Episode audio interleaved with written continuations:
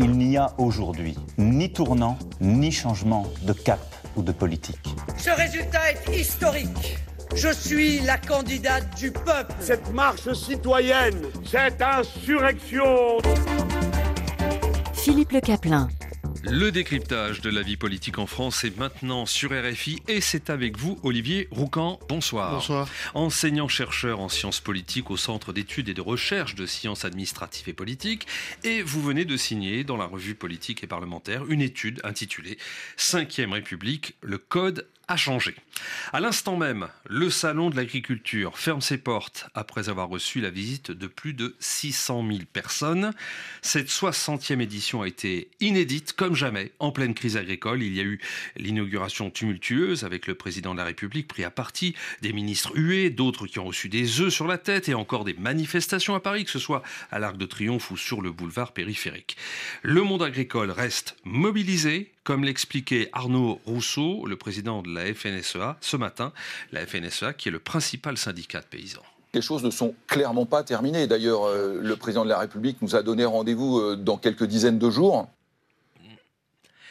Et le ministre de l'Agriculture le reconnaît, tout n'est pas réglé. Marc Fesneau sur BFM TV. On a avancé sur les sujets de la maladie hémorragique, on a, les guichets sont ouverts, on a avancé sur la question euh, des risques, des difficultés de la, de la filière viticole, les guichets sont ouverts et les premiers paiements sont intervenus. On, est avancé, on a avancé sur les sujets de la tempête Ciaran, on a avancé sur les paiements de la PAC, on a avancé aussi sur la simplification. Alors, simplification, c'est forcément un peu plus compliqué en termes de temporalité parce que la simplification par nature, elle vient remettre en cause des lois ou des règlements. Nous continuons à travailler et le RN, en la personne de Jordan Bardella, a été particulièrement bien accueilli à ce salon. Le président du parti d'extrême droite a fait de nombreux selfies. Écoutez ce qu'en dit Aurélien Rousseau, qui préside donc euh, le syndicat agricole FNSEA. Toutes les enquêtes d'opinion montrent qu'il y a eu un mouvement du monde agricole vers, euh, vers une partie de, de l'extrême droite. Donc ça, ça, questionne.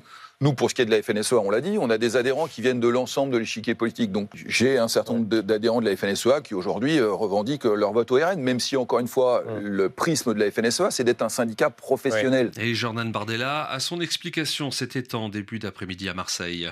Chers agriculteurs, la France vous aime, la France vous regarde. La France vous soutient. Votre cri de révolte légitime, c'est le cri d'une France pudique et digne, d'une France qui n'est pas décidée à disparaître.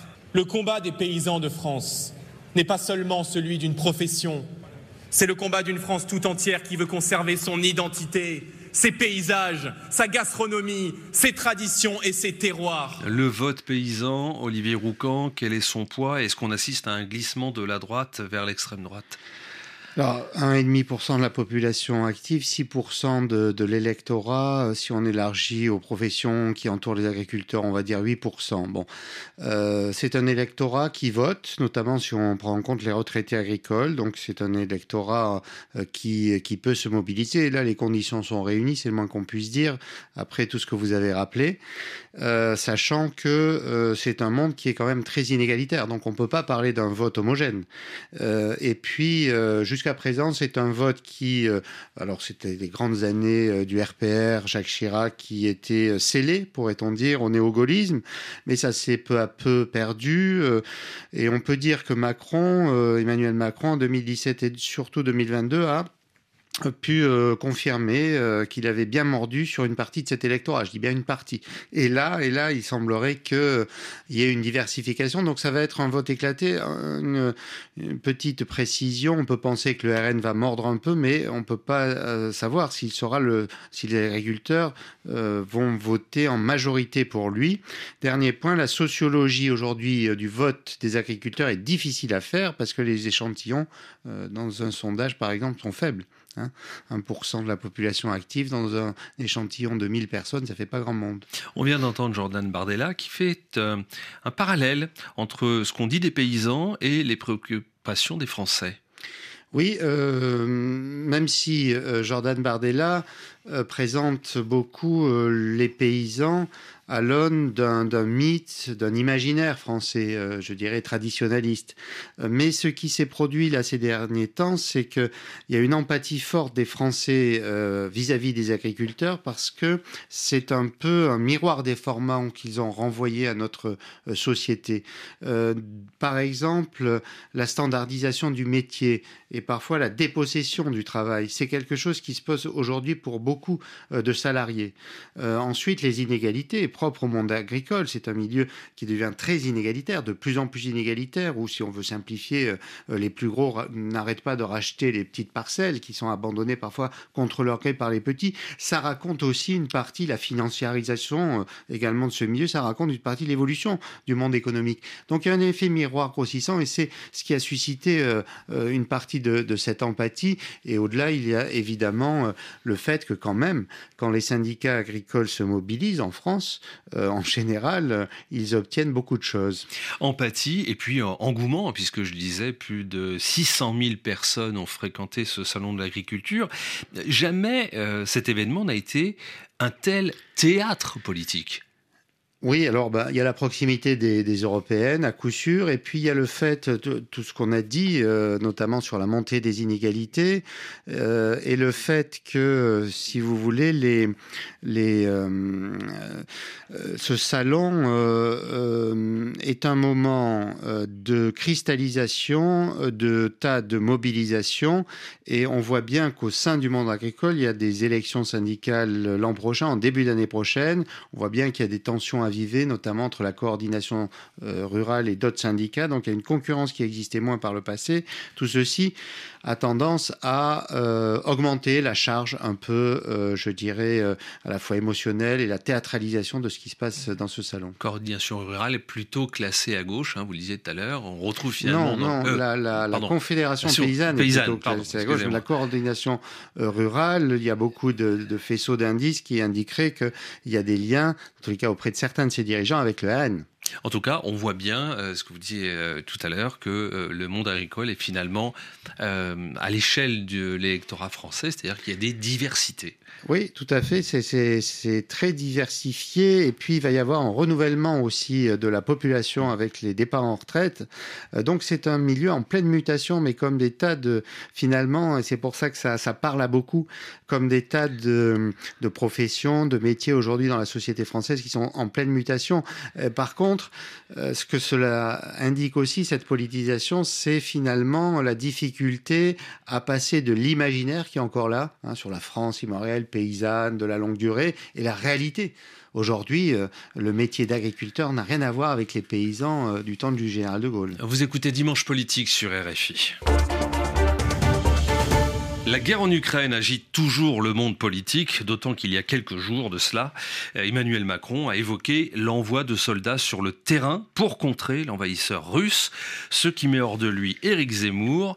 Le président de Reconquête était sur RTL au grand jury. J'ai pensé à sa proposition euh, aussi loufoque d'envoyer une coalition euh, internationale pour combattre le Hamas il y a quelques mois. Vous voyez, apparemment, Emmanuel Macron est coutumier du fait. D'ailleurs, vous avez vu les réactions de nos alliés qui ont poussé des grands cris et qui ont, je pense, Emmanuel Macron nous a ridiculisés à leurs yeux une fois de plus. Je pense qu'il n'en pensait pas un mot. En revanche, politiquement, ça lui permet euh, d'éteindre l'affaire agricole et par ailleurs de remettre euh, euh, ce numéro de tuétiste avec Madame Le Pen. L'eurodéputé Raphaël Glucksmann, qui porte la liste socialiste, a entendu ce qu'a dit le président de la République et la réaction de l'extrême droite, le RN ayant lui aussi critiqué Emmanuel Macron, et il commente les Le Penistes. Depuis le début de la grande confrontation lancée par Vladimir Poutine contre nos démocraties, eh bien, M. Bardella et tous ses alliés à l'échelle européenne agissent au service de Vladimir Poutine, donc d'une tyrannie étrangère. Ce ne sont pas des patriotes, ce sont des patriotes de pacotille. Et j'ai présidé la commission du Parlement européen sur les ingérences étrangères. Et j'ai vu comment toutes les extrêmes droites à l'échelle du continent européen participent à cette grande entreprise de déstabilisation du continent européen et de nos démocraties. Le propos du président de la République a donc été euh, commenté, euh, surtout critiqué, Olivier Roucan. Euh, pour vous, est-ce une erreur de communication ou une faute politique? Je, pense que cela relève de la communication paradoxale. D'abord, euh, cette réunion euh, euh, sur cet enjeu place le président français dans une position, sinon de leadership, avantageuse. Euh, puisque des chefs des gouvernements et d'États européens se réunissent à Paris sur l'Ukraine, qu'il y a eu des discussions. Donc c'est une, une position avantageuse. Ensuite, il y a ce, ce coup d'éclat, euh, bon, qui rappelle euh, de lointains souvenirs. Il y a certains chefs d'État qui ont fait des coups d'éclat français, hein, des chefs d'État français qui ont fait des, coups d'éclat déclamatoires qui, qui ont été aussi très critiqués. Donc ça, ça peut euh, rappeler une posture, la communication paradoxale. Alors ça a créé les mois à l'intérieur, les acteurs politiques, vous les avez euh, cités, et puis euh, les chefs d'État internationaux n'ont pas apprécié, ou de gouvernement. À court terme, donc ça, ça n'est pas très positif. Alors faute politique, sans doute pas, parce que ça, à moyen terme, ça rappelle quand même que la France, qui est encore une puissance militaire, peut avoir un discours propre et euh, être euh, sur certains faits peut dire des choses que d'autres ne disent pas ouvertement. Euh, et, au sein de l'Union européenne, c'est la seule à avoir la dissuasion nucléaire puisque les Anglais sont sortis.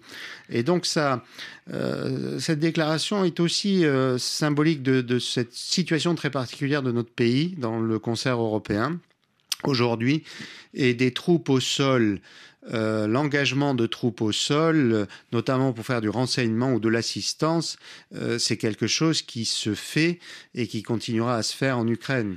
Donc, euh, si vous voulez, voilà, il y, y, y a, une double lecture de ce qui a été dit. Qui Au début de la guerre, Emmanuel Macron était un interlocuteur privilégié de Vladimir Poutine et semblait emmener l'Europe.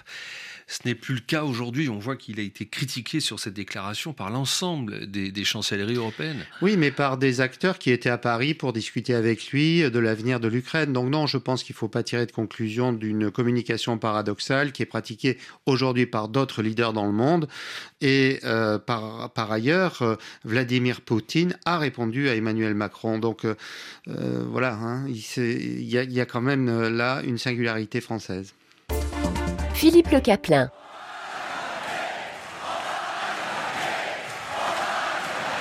Nous allons gagner, mes amis. Face aux convulsions d'un monde incertain et parce que la France est à la croisée des chemins, nous sommes à l'heure des choix. Peu d'élections façonneront l'avenir comme celles qui viennent.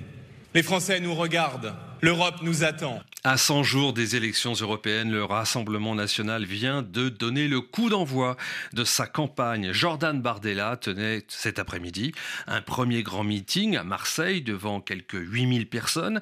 Il assure pas de Frexit et d'expliquer qu'il n'est pas contre l'Europe, mais contre l'Union européenne. L'Europe devait être ce manteau qui nous protège. Et l'Union européenne actuelle nous dénude chaque jour davantage pour nous livrer au vent glacé de la mondialisation. L'Europe ne doit plus être subie, elle doit être voulue. Et pour cela, elle doit associer les peuples qui la composent. Nos adversaires macronistes nous accusent d'avancer masqué, de défendre un Frexit, de vouloir, sans le dire, nous emparer du pouvoir pour sortir de l'Union européenne.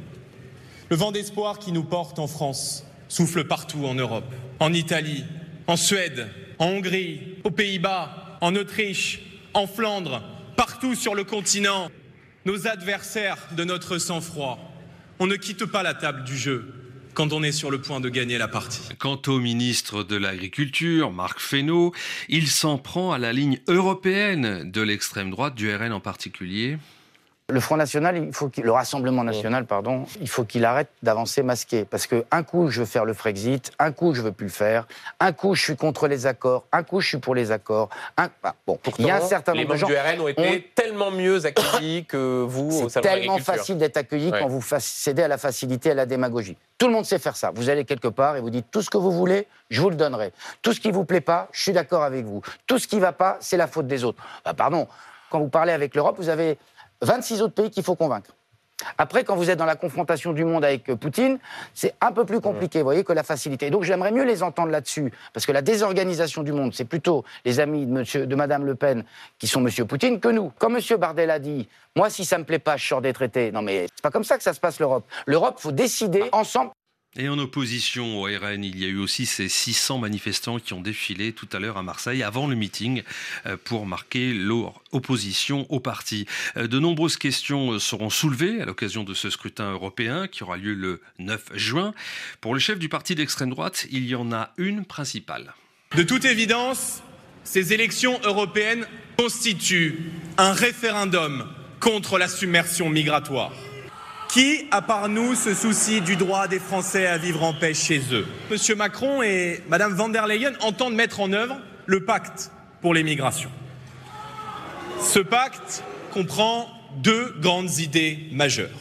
C'est le transfert de la compétence migratoire des États-nations aux instances européennes, c'est-à-dire concrètement le pouvoir de décider depuis Bruxelles de l'avenir du peuple de France. Les États se voient imposer les règles d'entrée les règles de séjour et tenez-vous bien des répartitions obligatoires de migrants dans nos communes. Pour le dire clairement, dans l'Europe de Macron, l'immigration n'est pas le problème, mais le projet.